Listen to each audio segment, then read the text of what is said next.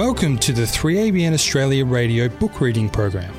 The Desire of Ages, written by Ellen White, is an inspirational account of the life and ministry of Jesus. What you are about to hear is a dramatized audio version of this book, created by Nancy Hamilton Myers. To download your free copy, visit the Desire of Ages thedesireofagesproject.com. Listen now as Nancy continues to read from The Desire of Ages.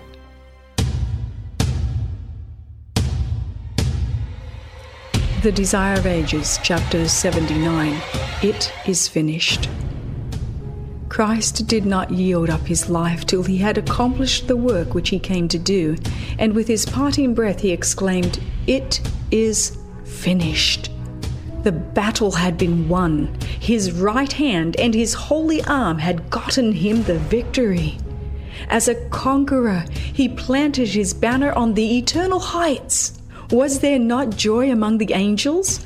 All heaven triumphed in the Saviour's victory. Satan was defeated and knew that his kingdom was lost. To the angels and the unfallen worlds, the cry, It is finished, had a deep significance.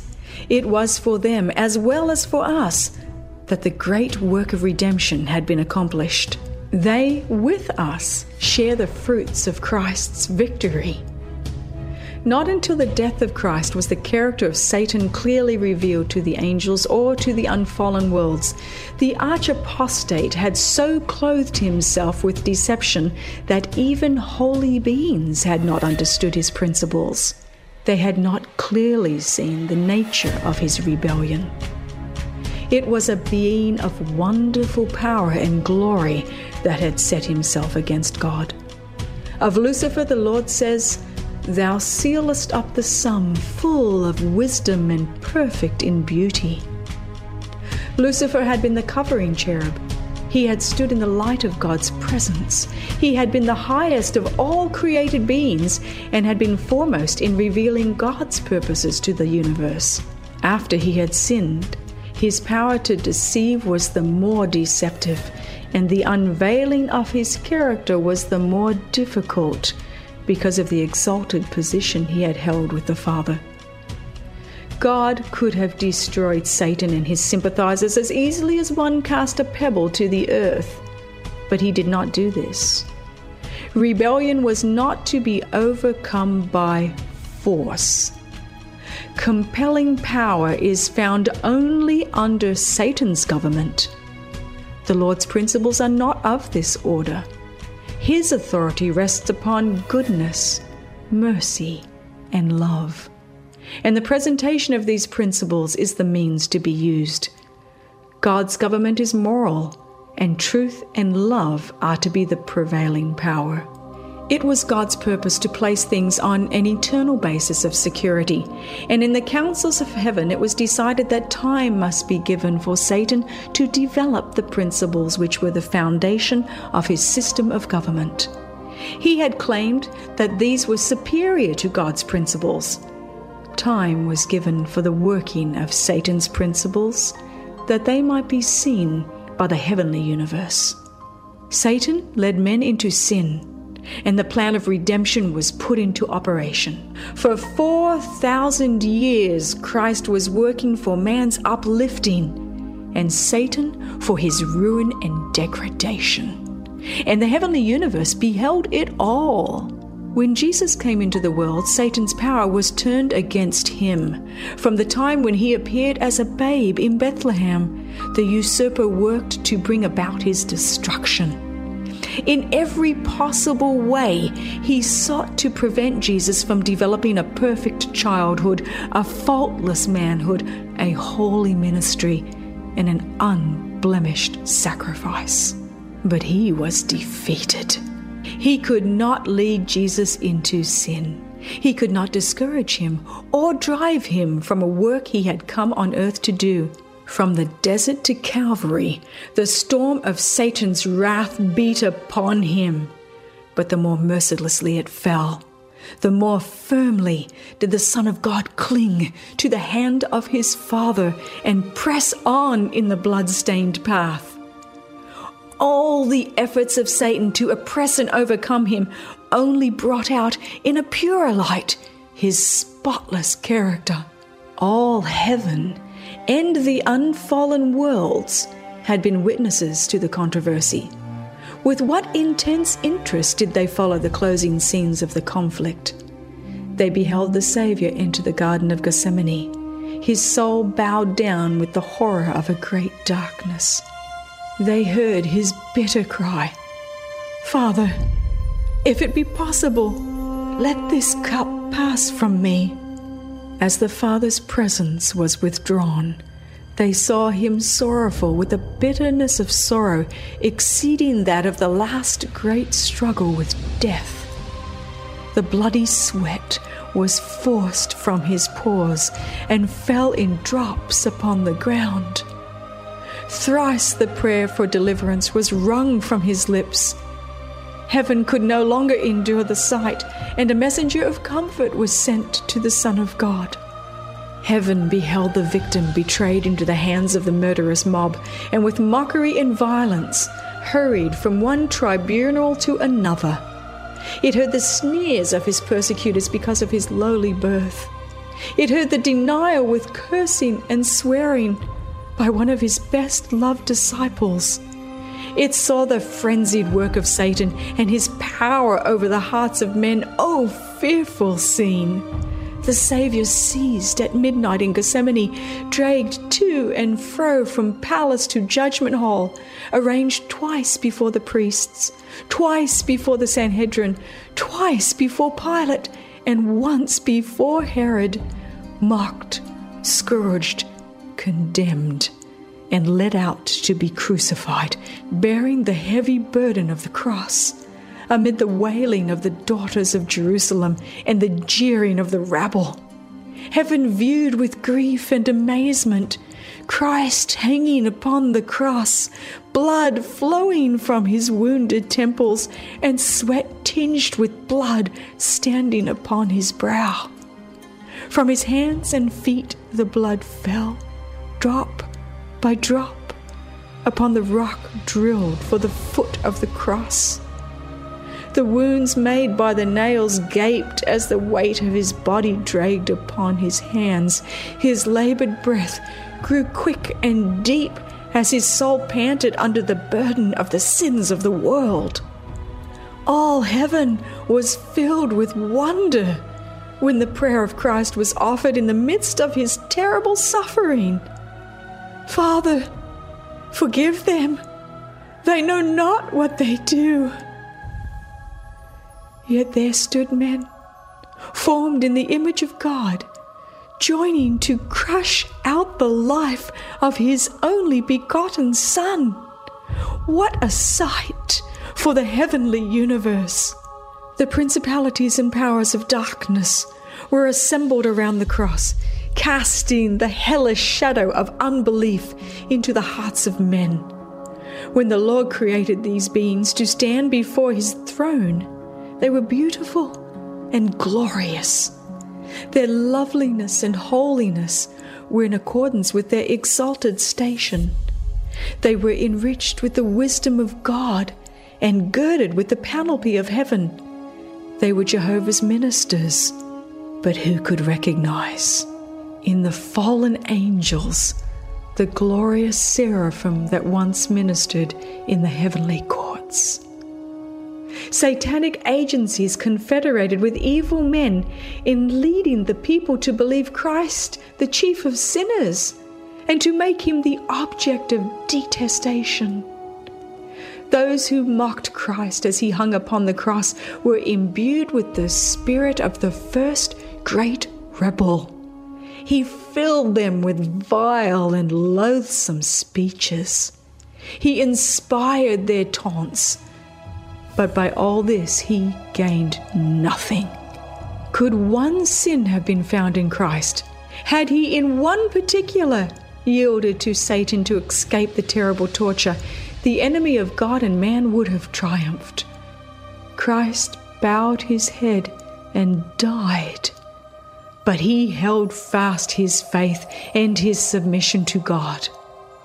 And I heard a loud voice saying in heaven, Now is come salvation and strength and the kingdom of our God and the power of his Christ.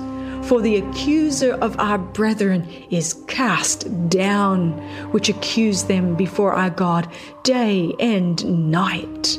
Satan saw that his disguise was torn away. His administration was laid open before the unfallen angels and before the heavenly universe. He had revealed himself as a murderer.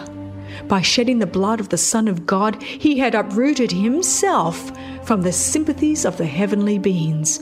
Henceforth, his work was restricted.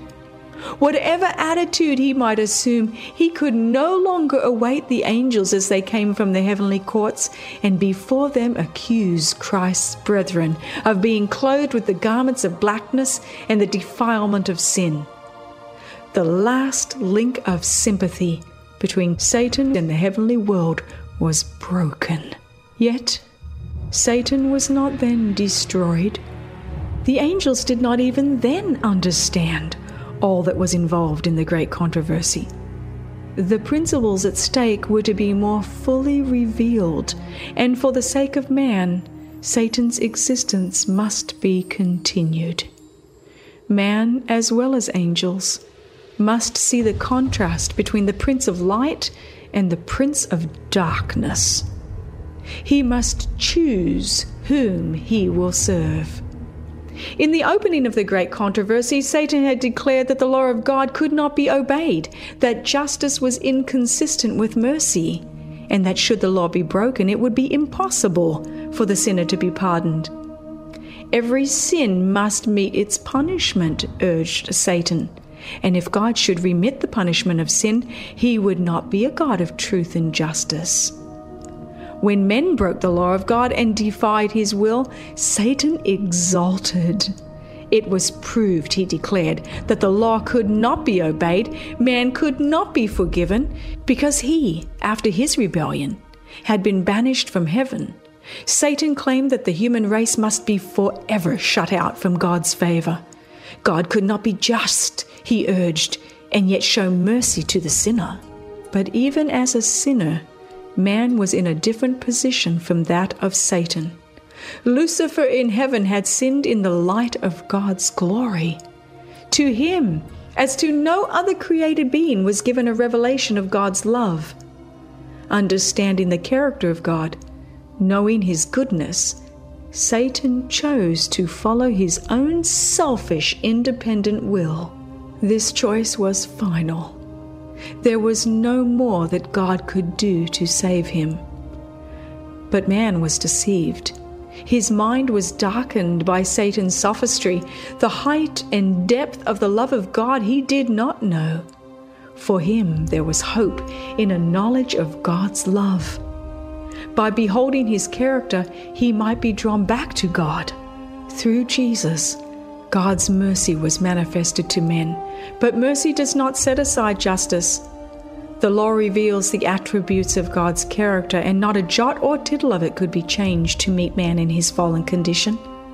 God did not change his law, but he sacrificed himself in Christ for man's redemption. God was in Christ, reconciling the world unto himself. The law requires righteousness, a righteous life, a perfect character. And this man has not to give. He cannot meet the claims of God's holy law. But Christ, coming to the earth as man, lived a holy life and developed a perfect character. These he offers as a free gift to all who will receive them. His life stands for the life of men Thus they have remission of sins that are past through the forbearance of God. More than this, Christ imbues men with the attributes of God. He builds up the human character after the similitude of the divine character, a goodly fabric of spiritual strength and beauty. Thus, the very righteousness of the law is fulfilled in the believer in Christ God can be just and the justifier of him which believeth in Jesus. God's love has been expressed in his justice no less than in his mercy. Justice is the foundation of his throne and the fruit of his love. It had been Satan's purpose to divorce mercy from truth and justice. He sought to prove that the righteousness of God's law is an enemy to peace. But Christ shows that in God's plan, they are indissolubly joined together. The one cannot exist without the other. Mercy and truth are met together. Righteousness and peace have kissed each other. By his life and his death, Christ proved that God's justice did not destroy his mercy, but that sin could be forgiven, and that the law is righteous and can be perfectly obeyed. Satan's charges were refuted. God had given man unmistakable evidence of his love.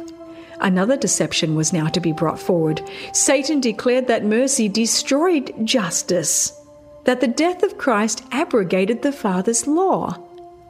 Had it been possible for the law to be changed or abrogated, then Christ need not have died. But to abrogate the law would be to immortalize transgression and place the world under Satan's control.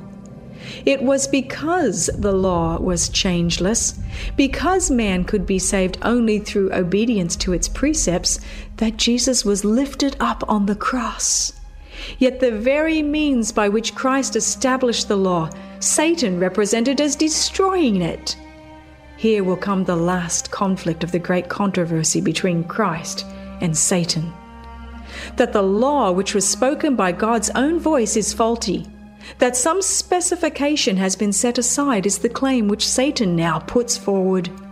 It is the last great deception that he will bring upon the world. He needs not to assail the whole law. If he can lead men to disregard one precept, his purpose is gained. For whosoever shall keep the whole law and yet offend in one point, he is guilty of all. By consenting to break one precept, men are brought under Satan's power. By substituting human law for God's law, Satan will seek to control the world. This work is foretold in prophecy. Of the great apostate power, which is the representative of Satan, it is declared, He shall speak great words against the Most High, and shall wear out the saints of the Most High, and think to change times and laws, and they shall be given into his hand. Men will surely set up their laws to counteract the laws of God. They will seek to compel the consciences of others, and in their zeal to enforce these laws, they will oppress their fellow men. The warfare against God's law, which was begun in heaven, will be continued until the end of time. Every man will be tested.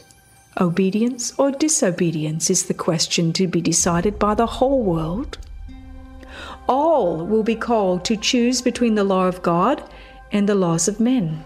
Here the dividing line will be drawn. There will be but two classes. Every character will be fully developed, and all will show whether they have chosen the side of loyalty or that of rebellion. Then the end will come. God will vindicate his law and deliver his people. Satan and all who have joined him in rebellion will be cut off sin and sinners will perish, root and branch. Satan the root, and his followers the branches. The word will be fulfilled to the prince of evil, because thou hast set thine heart as the heart of God. I will destroy thee. O covering cherub from the midst of the stones of fire, thou shalt be a terror, and never shalt thou be any more. Then the wicked shall not be, yea, Thou shalt diligently consider his place, and it shall not be. They shall be as though they had not been. This is not an act of arbitrary power on the part of God. The rejectors of his mercy reap that which they have sown. God is the fountain of life. And when one chooses the service of sin, he separates from God and thus cuts himself off from life. He is alienated from the life of God. Christ says, All they that hate me love death. God gives them existence for a time that they may develop their characters and reveal their principles. This accomplished, they receive the results of their own choice. By a life of rebellion, Satan and all who unite with him place themselves so out of harmony with God that his very presence is to them a consuming fire. The glory of him who is love will destroy them. At the beginning of the great controversy, the angels did not understand this. Had Satan and his host been left to reap the full result of their sin, they would have perished. But it would not have been apparent to heavenly beings that this was the inevitable result of sin. A doubt of God's goodness would have remained in their minds as an evil seed to produce its deadly fruit of sin and woe. But not so when the great controversy shall be ended.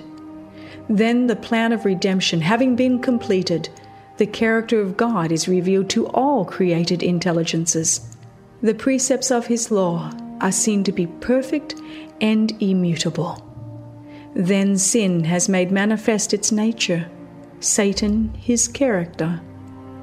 Then the extermination of sin will vindicate God's love and establish his honor before a universe of beings who delight to do his will, and in whose heart is his law. Well, then, might the angels rejoice as they looked upon the Saviour's cross. For though they did not then understand all, they knew that the destruction of sin and Satan was forever made certain, that the redemption of man was assured, and that the universe was made eternally secure. Christ Himself fully comprehended the results of the sacrifice made upon Calvary. To all these He looked forward when upon the cross He cried out, It is finished.